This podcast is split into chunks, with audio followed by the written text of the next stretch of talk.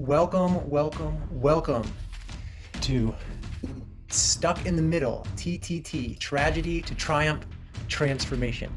This is all about taking the information that we have and applying it to you in your life so that you can be buffaloes, not cowards. We want to keep it raw, real, and uncut. This is for men to improve their relationships and increasing their spiritual values. I'm Ryan Smith, and I'm the host, and I'm with Bunker Weimer. Episode three Masculinity Facing Emotional Abuse. There I was, confused and traumatized in ways I still cannot articulate. How could dad get not get my pain? And that I am dealing with someone committed to destroy my life just because they can. I just told him that I felt like my heart was ripped out of my chest, and she would not comply anyway. Dad asked again, Why are you afraid to talk to your ex?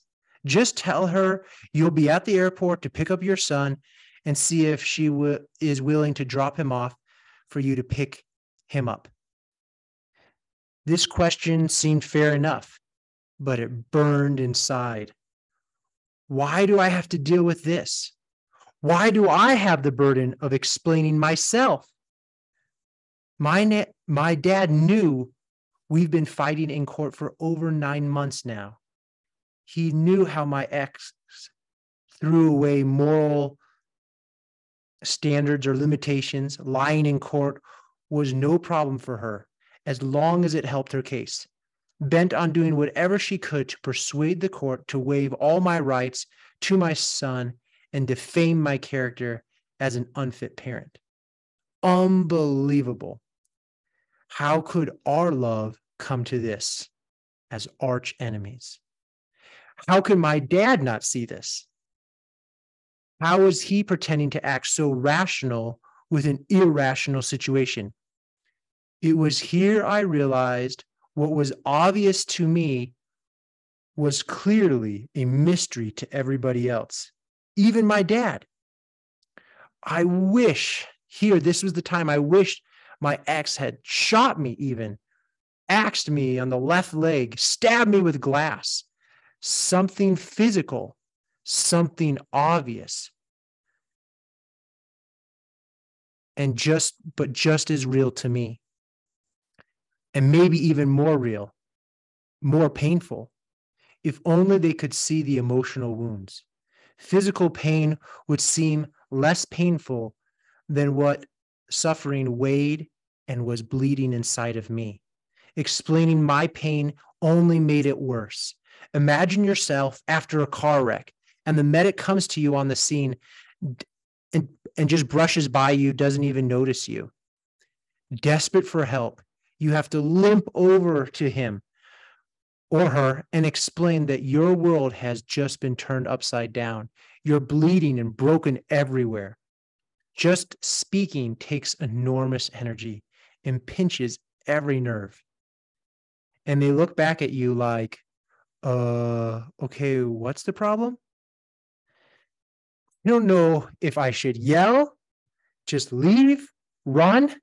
I feel like hiding. Or should I explain myself?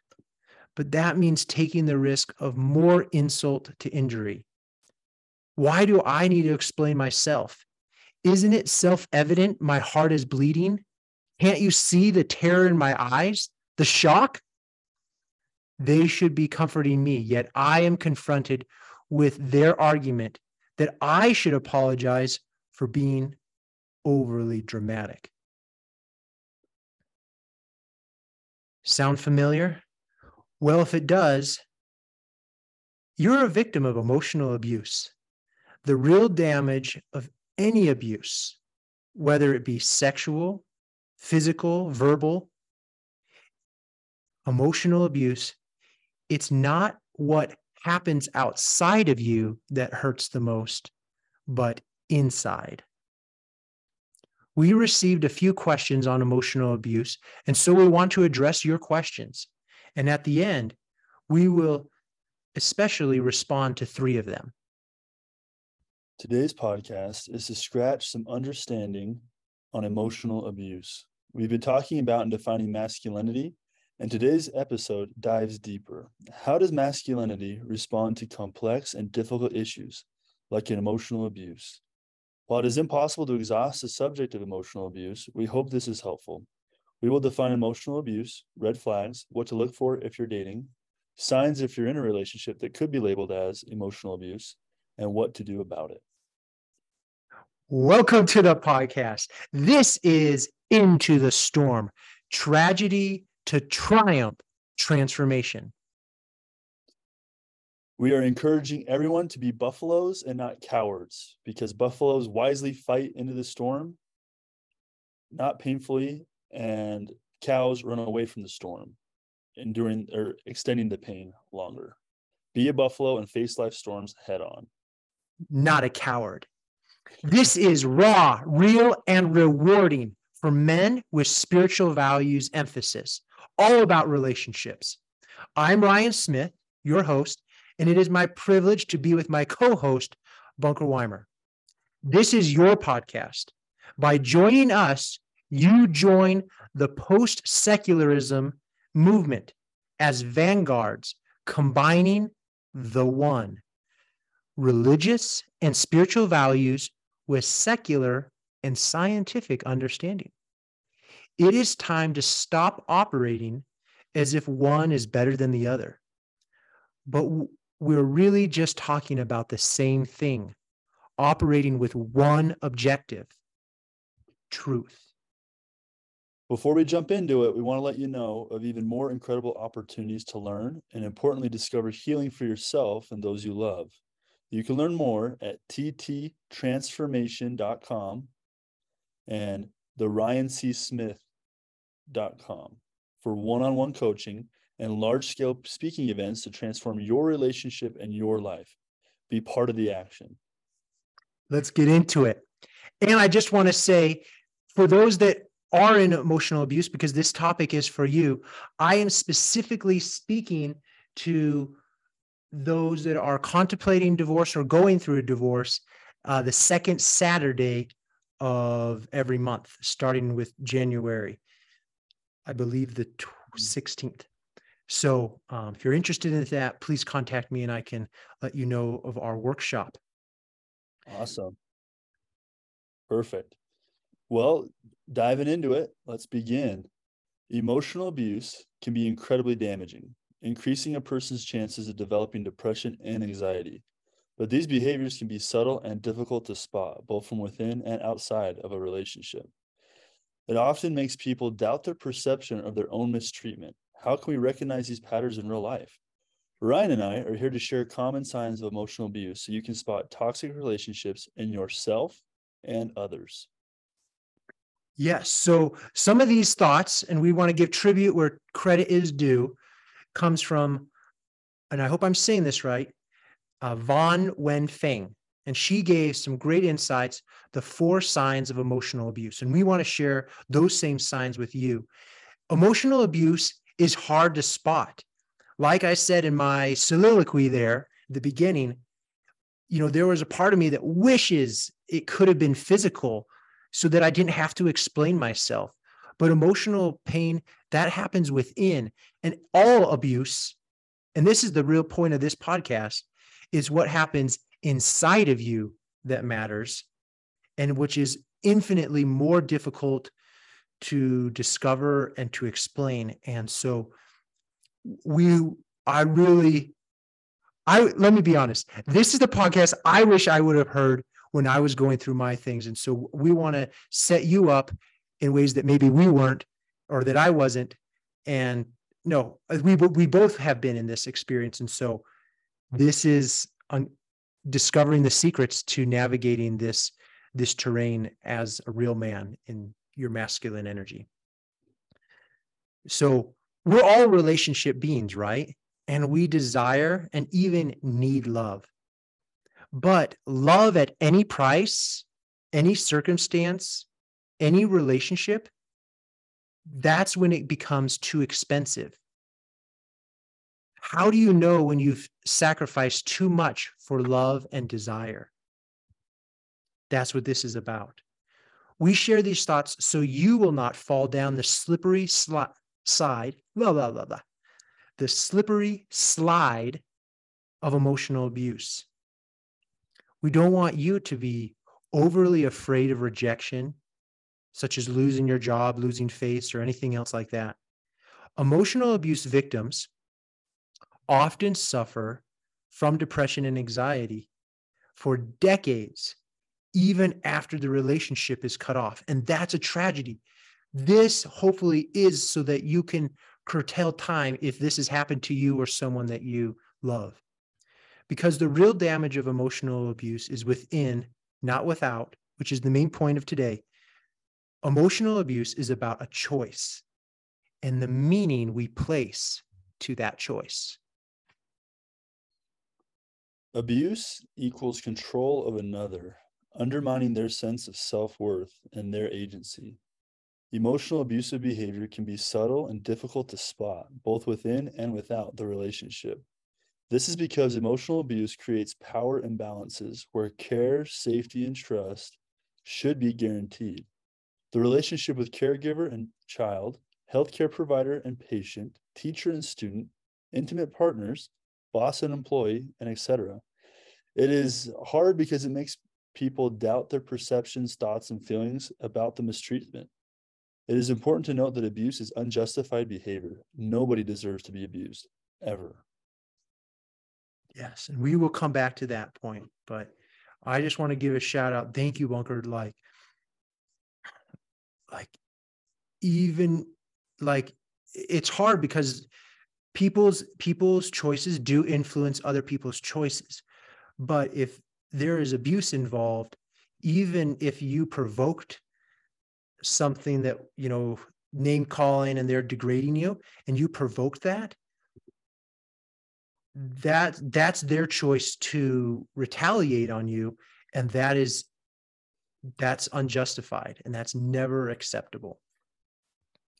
So so this is these are the the the four signs the common signs and emotional abuse so you can know if this is happening to you if you are a real if you can wear the t-shirt as they say which maybe hopefully i'm not uh, minimizing this but it's important to know that if you're a victim of emotional abuse that that's what's happened to you because it is hard to spot. So here we're going to try to break it down even more.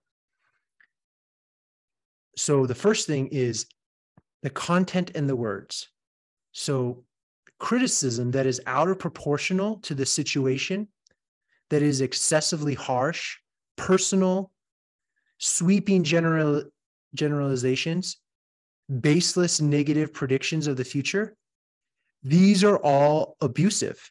And these are the warning signs. They can sound like this You always make stupid decisions.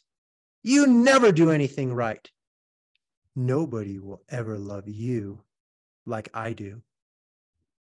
All of these are not constructive and never warranted. If this happens, this is a red flag and this is unacceptable. So that's the, that's the first one. Now now we're going to go to the second one. Perfect. The second one is tones and nonverbal cues, which I think is one of the hardest things for people to keep control over. Sometimes you hear people say the right thing in the wrong way. So tones and nonverbal cues would count as yelling, ignoring, showing contempt through body language. These are all used to degrade someone. Dismissing behaviors like eye rolling, glaring, or refusal to make eye contact, refusing to speak, or acknowledge their presence, sometimes called the silent treatment. These are can all be emotional abuse patterns. These behaviors can painfully transform the meaning of spoken statements that can otherwise seem benign. Body language is huge. Body language has been argued to account for more of what is communicated than the actual words. For example, I love you, but roll your eyes as you do that. This is a whole different message. Yeah, I I love that that second point here. This is why it's hard to to spot is it's maybe easy to like argue with what someone said because that's a concrete thing. You can record it.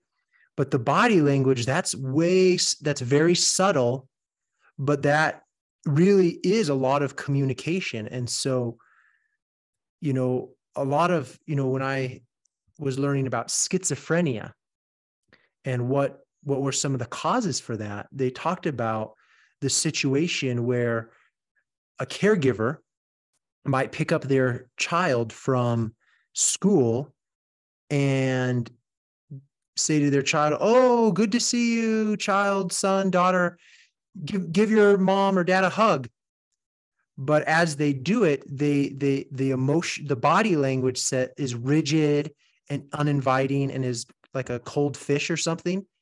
And and so the body language is communicating, "Do not hug me," but their words are saying, "Come and give me a hug." And so the child is caught in the middle, and there's no way for them to win. They can't uh, honor their parent because if they do give a hug then the the parent you know shrieks or you know brushes them off.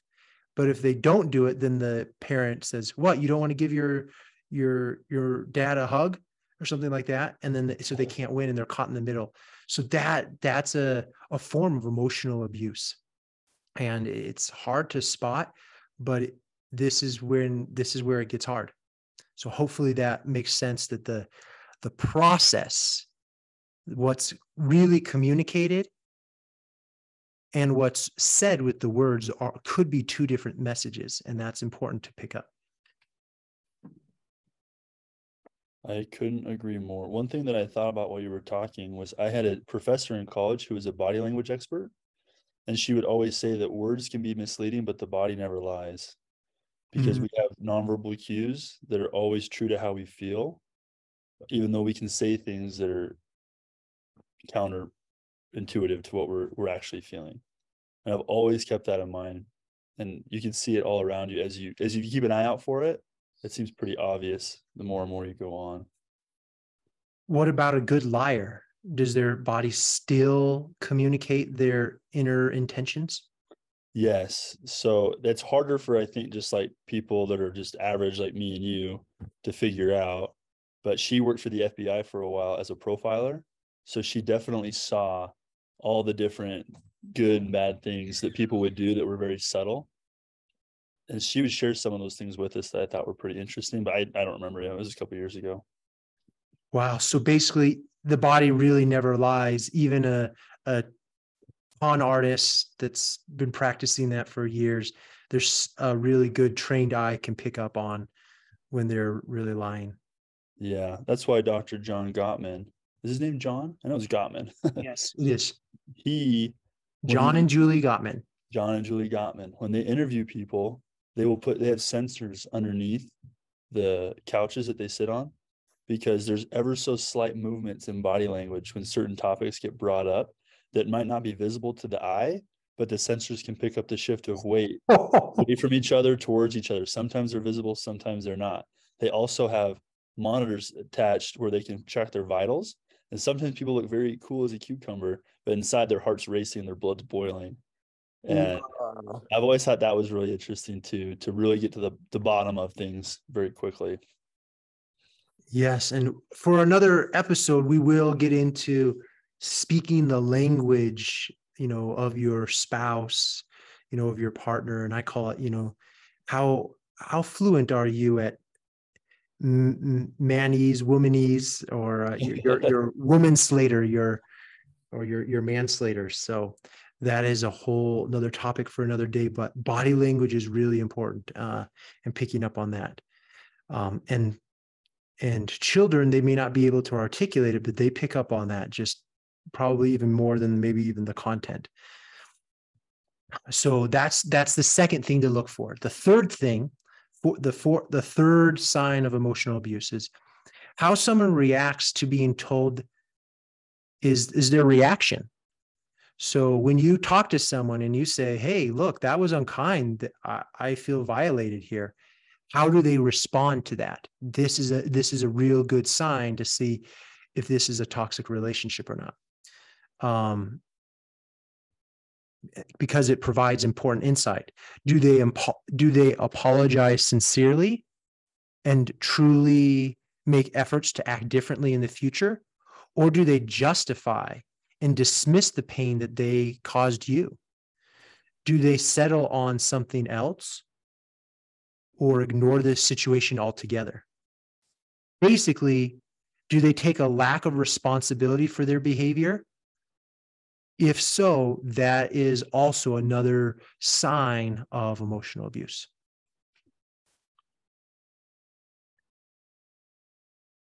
And Ryan, if you'd like, I have a little story, personal example that goes along with that. Let's hear it.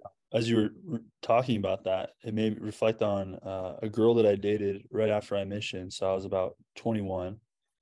And now, a disclaimer we were both young, we were both emotionally immature in many ways. But one thing that stuck out to me that was a great learning lesson for me was this very much this red flag. And I'm not trying to call her out because I don't think she's a bad person. But at the, she didn't necessarily do this very well because there was some things that had happened where I was hurt. And when I went to address them with her at a later time, I felt like things had cooled down. I uh, tried to bring it up in the most subtle way, non aggressive. I use a lot of I statements instead of attacking verbiage.